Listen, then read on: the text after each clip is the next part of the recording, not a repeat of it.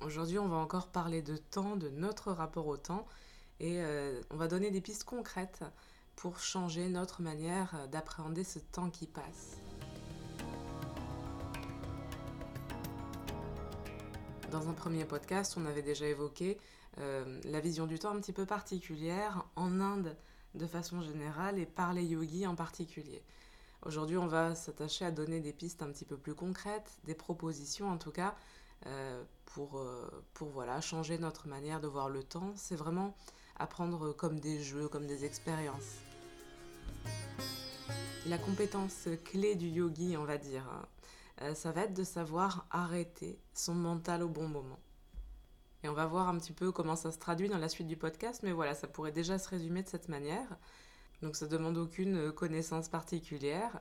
Évidemment, si vous pratiquez déjà le yoga ou la méditation, eh bien vous avez une habitude euh, de cette observation du mental et de cette capacité à, choisir en fait sur quoi vous portez votre attention, sur quoi vous ne la portez pas, euh, vous avez une habitude euh, de traiter les requêtes du mental, on va dire, de traiter ces sollicitations, et, vous avez cette capacité à l'arrêter, alors peut-être pas tout le temps, mais, mais, un petit peu plus que la moyenne en tout cas. Si vous n'avez jamais pratiqué, c'est pas grave, ce sera possible également d'essayer ces petites astuces, ces petits conseils, et puis ça vous donnera peut-être même envie de vous y mettre. La première proposition, euh, c'est une reconnexion au sens pour sortir du mental. Dans notre vie de tous les jours, euh, on est quand même très déconnecté de notre corps et de notre ressenti.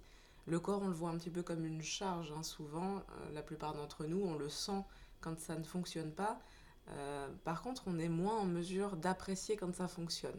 On prend beaucoup de choses pour acquises, alors qu'en réalité, c'est quand même merveilleux d'avoir un corps en bon état de marche.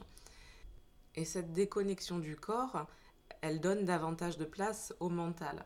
On est très souvent dans le mental, dans les pensées, dans l'abstraction, et on est finalement assez peu dans le ressenti. On traite énormément d'informations, mais on prend peu de temps pour les ressentir euh, au niveau du corps. Qu'est-ce que ça fait euh, quand on me dit ça? Qu'est-ce que ça me fait dans le corps? Avant de savoir qu'est-ce que ça me fait au niveau mental. Il y a beaucoup de choses voilà, comme ça euh, qui gagneraient à être intégrées dans le corps avant d'être traitées au niveau du mental, au niveau de la pensée. Il faut dire également qu'on est dans une société où beaucoup de choses sont dématérialisées. Bon, ces deux dernières années, ça s'est un petit peu aggravé. Disons que la tendance euh, s'est amplifiée. On est nombreux quand même à passer beaucoup de temps à consommer de l'immatériel, à produire de l'immatériel. Ce que je veux dire, c'est qu'on est souvent euh, en train de, de, lire quelque chose ou de regarder quelque chose sur le téléphone, sur l'ordinateur. Et ce qu'on produit, c'est pareil, c'est quelque chose qui va être immatériel on va euh, envoyer un email, on va taper un texte, on va faire des propositions, mais voilà, on va rien produire. On est quand même très déconnecté de la production, de la matière, de l'artisanat d'une certaine manière. Et donc c'est difficile aussi de se reconnecter au sens quand on est tout le temps dans l'abstraction, dans l'immatériel. Donc voilà, ma, première proposition pour changer notre rapport au temps, c'est de revenir dans le corps, dans le concret de ne pas être systématiquement euh, dans nos pensées et de ne pas suralimenter la pensée en permanence comme on a tendance à le faire dans la plupart de nos activités. La deuxième petite expérience, euh, c'est de déconnecter le temps euh, officiel, pourrait-on dire, et le temps ressenti. Donc ça, ça permet d'aller un petit peu plus loin dans la proposition précédente, la reconnexion à soi, à nos sensations on voit bien, on a tous constaté à un moment hein, euh, que le temps s'écoulait d'une certaine manière, de façon officielle, il s'est écoulé une heure, mais que toutes les heures ne se passent pas dans notre ressenti de la même manière. Si on passe une heure dans une réunion super chiante, eh ben, on va regarder la pendule pendant une heure et ça va nous paraître une éternité. Et par contre, si on est avec des amis en train de faire une activité qu'on aime, cette heure elle va passer extrêmement vite on aura la sensation que 20 minutes se sont écoulées. En fait, non, ça fera 60 minutes. Qu'est-ce qu'on fait avec, euh, avec ça? Eh bien, dans un premier temps, on peut s'entraîner à apprécier ce décalage, euh, à apprécier le temps qui passe trop vite et le temps qui passe trop lentement. Encore une fois, hein, cette référence trop vite, trop lentement, c'est par rapport au temps euh, horloge, au temps qui va être affiché. et ce décalage, il est par rapport à notre ressenti. Mais voilà, on peut, on peut s'amuser à l'apprécier. Par exemple, quand ça passe très vite, on peut observer cette sensation d'exaltation sans forcément être dans le regret. Parfois, quand on a cette conscience du temps qui passe extrêmement vite, on peut se dire oh là là, c'est bientôt terminé, quel dommage. Et, et, on n'est déjà plus en train de profiter quand on est euh, dans ce type de pensée. Donc juste savourer l'instant, savourer cette vitesse, savourer ce, ce temps voilà, qui, a la, qui, qui, qui nous semble filer. Et puis faire la même chose quand on s'ennuie aussi. Je pense qu'on est tous en manque de temps. On cherche tous à avoir un petit peu plus de temps, à en gagner d'une manière ou d'une autre. Alors quand on s'ennuie, au lieu de voir ça comme du temps perdu, on peut voir ça vraiment comme du temps gagné. C'est du temps sur lequel on a l'opportunité d'être extrêmement conscient, extrêmement présent. Donc on va, euh, on va pouvoir simplement observer ce temps qui passe, rester connecté là encore hein, à nous, au sens, au corps. Et en étant complètement présent en soi-même, on peut observer ce temps qui passe avec délice, avec saveur et avec curiosité aussi.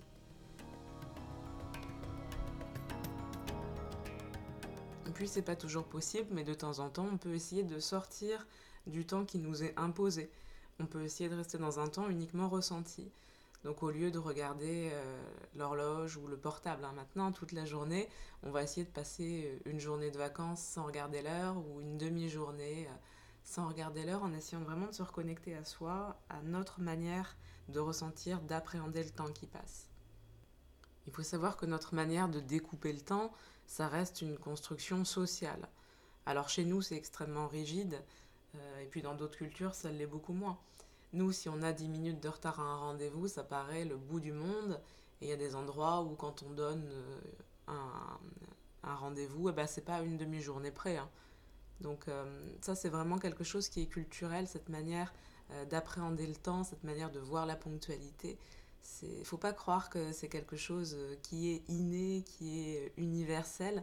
C'est vraiment quelque chose qu'on a intégré dans notre société, dans notre culture. Et ce temps qui nous est euh, dicté euh, par l'extérieur, eh ben, c'est aussi quelque chose euh, qui nous déconnecte de la nature. On est complètement déconnecté des cycles, en tout cas on a la, capacité de s'en déconnecter euh, si on le souhaite et si l'environnement nous l'impose. On voit bien que nos journées sont les mêmes, euh, on, a, a la même chose à faire, la même quantité de travail à fournir, les mêmes activités, quelle que soit la période de l'année. Quand on est en hiver, il fait nuit euh, la plupart du temps et pourtant on nous demande d'être aussi actif qu'en été. Donc le temps va être euh, lissé indépendamment de ce qui se passe à l'extérieur, indépendamment de ce qui se passe au niveau euh, de la nature, du monde qui nous entoure. On a des éclairages évidemment, on a des écrans, donc il peut faire jour tout le temps potentiellement. Là encore, c'est pas quelque chose dont on peut s'extraire facilement il y a des obligations sociales, on a un métier, on peut pas dire ah bah c'est l'hiver alors euh, bon moi je travaille 4 heures par jour et puis euh, et puis en été j'en ferai 8. Oui, ça peut pas marcher comme ça bien évidemment. Mais là encore, il y a toujours des moments où c'est possible. Il y a des moments où on peut essayer de, de voir les choses un petit peu différemment euh, sur les périodes de vacances, sur les week-ends. Donc simplement prendre en compte que le temps, ce sont également des cycles et que plus on peut s'y relier, mieux on sera intégré dans l'environnement, dans le monde, et, mieux on sera avec soi-même.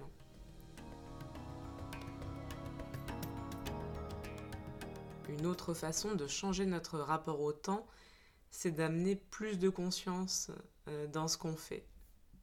On en revient toujours hein, à ce premier point fondamental qu'on a évoqué tout à l'heure, euh, cette déconnexion qu'on a de notre corps. Et eh bien là, cette euh, façon d'être hyper conscient, cette attention euh, qu'on a vraiment à soi-même, elle va dans ce sens. Donc oubliez tout de suite cette image du yogi qui fait tout extrêmement lentement, euh, qui a l'air d'agir au ralenti, dont tous les mouvements sont vraiment très réfléchis, très calmes, très posés. C'est pas forcément comme ça. On peut avoir une vraie vivacité et en même temps une grande conscience. On peut être intensément présent en soi-même et en même temps être très actif, être très rapide. Et quand on est complètement présent dans ses actions, qu'on a une véritable acuité, une attention complète, le temps semble s'évanouir. C'est comme s'il n'existait plus. Il n'y a que l'instant. Et l'instant, il acquiert une, densité, une matérialité presque. Vous savez, c'est ce qui se passe quand vous êtes très concentré sur quelque chose, sur une tâche qui nécessite vraiment toute votre attention, qui vous captive. Donc, pour changer votre manière de voir le temps qui passe, vous pouvez apprendre à cultiver cet état d'esprit et à l'utiliser consciemment, quelle que soit l'activité que vous faites. On évitera également de confondre agir et être occupé, ce qu'on appelle euh, couramment brasser de l'air. Être en action, c'est avoir un vrai focus sur notre activité, sur ce qu'on est en train de faire, avoir une acuité, une intériorité, une présence qui est d'abord à soi et, ensuite qui peut se porter sur l'extérieur. Et c'est pas l'inverse. C'est pas l'extérieur qui nous prend et, euh, et, on n'est pas dans cette déconnexion de soi.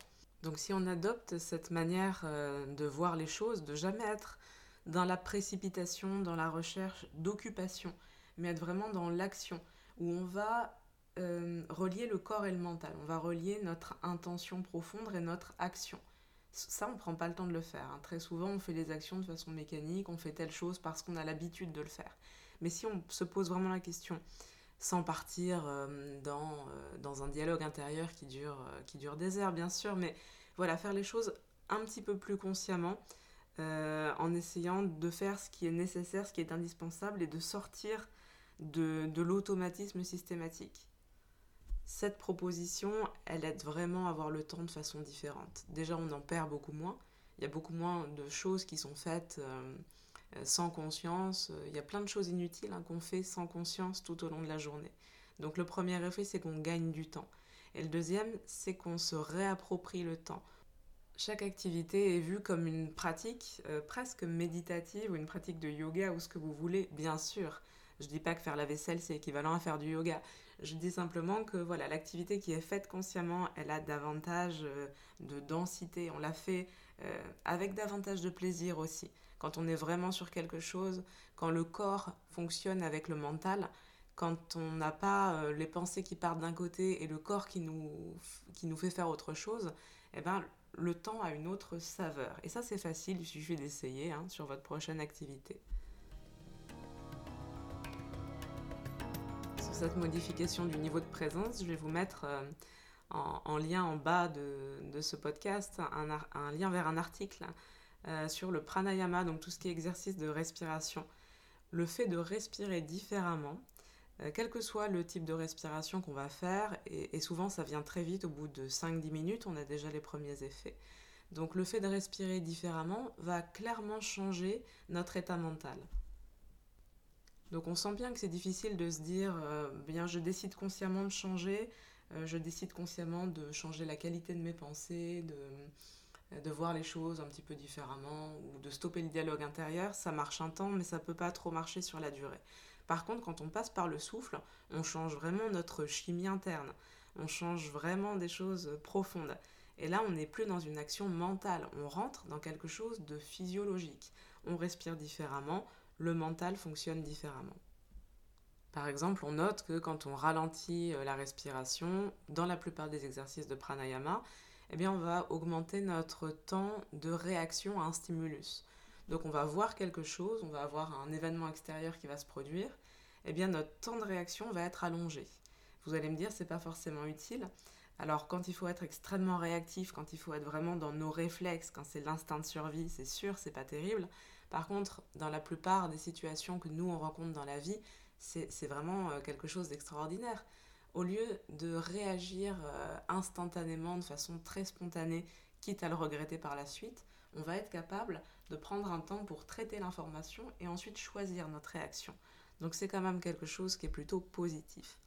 Donc là, un conseil, même si vous ne pratiquez pas le, le pranayama, même si vous n'êtes pas engagé dans ces exercices de respiration, vous pouvez simplement ralentir votre souffle ou même avoir une respiration plus consciente pendant quelques secondes, quelques minutes. Et rien que ça, ça va changer un petit peu votre état mental. Pour continuer là-dessus, le, yogi va pratiquer l'art de la pause. Donc il va avoir euh, deux types de pauses. La première, c'est le moment où le stimulus nous atteint. On va faire une pause consciente et donc on va avoir le, temps de réaction qui sera un petit peu rallongé, ce qui va nous permettre de ne pas laisser les schémas négatifs s'installer. Par exemple, quand on voit une personne qu'on n'aime pas du tout, ça nous agresse un petit peu. Peut-être parce qu'elle nous a fait quelque chose qui nous a fait souffrir. Je pense qu'on a tous un exemple en tête. Hein. Donc le simple fait de voir cette personne, ça va déclencher une réaction épidermique avec pulsion euh, meurtrière peut-être. Euh, et, voilà, c'est quelque chose qui est un réflexe, on a l'impression qu'on n'y peut rien. Eh bien, si vous avez cette habitude d'observer les pensées, comme on le fait avec la méditation, vous êtes en mesure de savoir que votre réflexe d'assimiler cette personne à une sensation de stress ou à une pulsion de colère, ça sert à rien.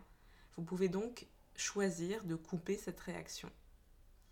C'est un petit peu le pouvoir magique du yogi d'arrêter le temps c'est vraiment une question euh, de rapport au temps qui change. On n'est plus en train de prendre les choses de, de, plein fouet systématiquement, on ne subit pas la vie. Quand on a le temps, quand on a cette capacité de marquer des temps d'arrêt, des temps d'immobilité, on devient acteur. On n'est pas un simple spectateur passif qui subit. On reprend vraiment les choses en main, on, reprend vraiment son pouvoir. Donc le premier temps de pause qu'on peut euh, mettre en place, le premier moment où on peut faire euh, presque un, arrêt sur image, hein, où on peut choisir de dire non là je, je, prends un petit peu de recul, je choisis ce que je vais faire, eh ben c'est le moment où euh, il y a la stimulation extérieure euh, qui vient à nous. Si ça, ça n'a pas fonctionné, parce que ça marche pas à chaque fois évidemment, hein, vous avez une deuxième chance. C'est le moment où l'émotion vous prend et le moment où vous allez réagir pour qu'un stimulus extérieur déclenche une réaction euh, de façon très schématique. Hein. Donc on voit quelque chose. Le temps que cette chose arrive à nous, là on a un petit temps, euh, petit temps d'action et ensuite quand on a euh, pris l'information, on a un deuxième temps où on va pouvoir produire ou non une réaction. Donc là, vous avez une deuxième possibilité de choisir comment vous allez réagir et si vous allez réagir. Là, c'est peut-être plus facile de faire une pause consciente et de décider ce que vous allez faire. Alors encore une fois, tout ça, ça vient avec la pratique. Euh, yoga, méditation, ça aide. Et bon, là, c'est le plus simple, c'est quand même de s'y exercer dans la vie. D'abord avec des choses qui sont extrêmement faciles. Euh, vous voyez euh, un croissant à la boulangerie, il y a peut-être une pulsion inconsciente qui va vous faire agir. Là, vous avez possibilité de, de, réagir, de ne pas réagir, de stopper la réaction, de vous recentrer sur le mental, de revenir dans le corps. Et puis vous avez aussi le choix ensuite d'aller l'acheter ou pas. Voilà, je prends un exemple vraiment de la vie quotidienne euh, très simple. et une fois que vous vous êtes exercé avec des croissants, vous pouvez vous exercer avec des personnes, avec des situations peut-être un petit peu plus tendues de la vie quotidienne.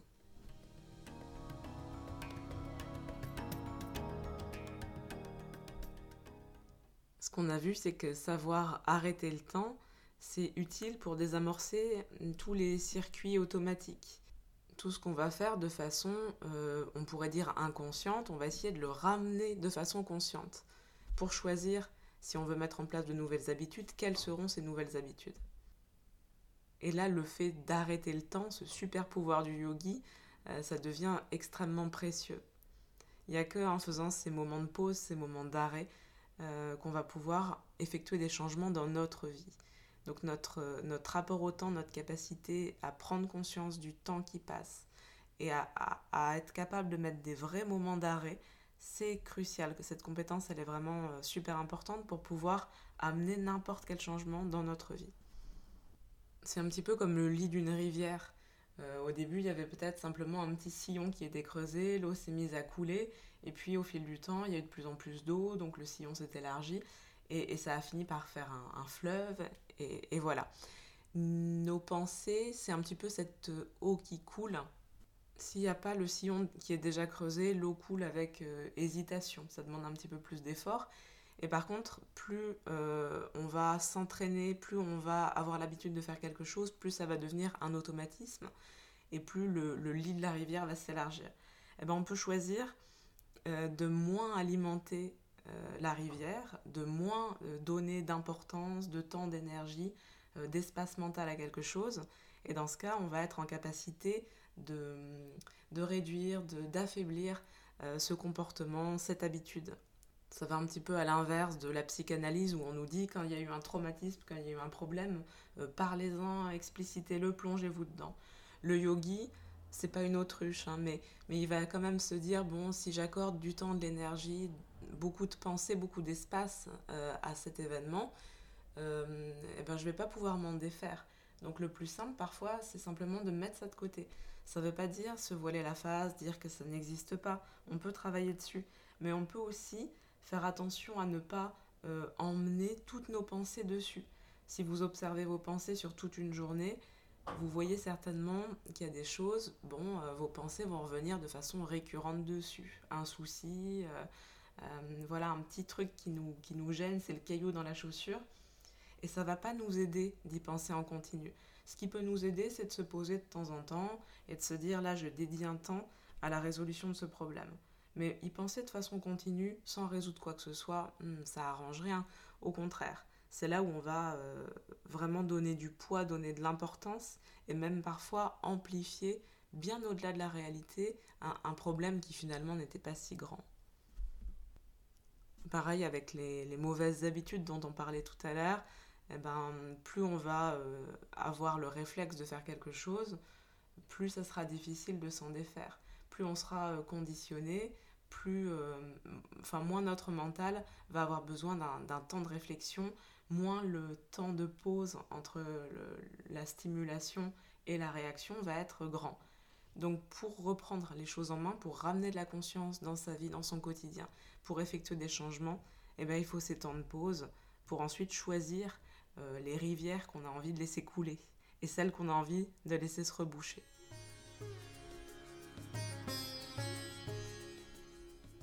Si ce podcast vous a plu, eh bien déjà, euh, appliquez les conseils, appliquez, je ne sais pas, un seul conseil, pas besoin de, tout faire euh, d'un coup, mais choisissez quelque chose qui vous a parlé et, et n'appliquez que ça pendant un temps. Prenez le temps de savourer, de voir quelle est la différence, de voir quel est l'impact. Vous pouvez ensuite retrouver d'autres podcasts, d'autres articles sur le site www.dharmalion.com et vous inscrire à la newsletter pour être au courant dès que je sors un nouveau podcast.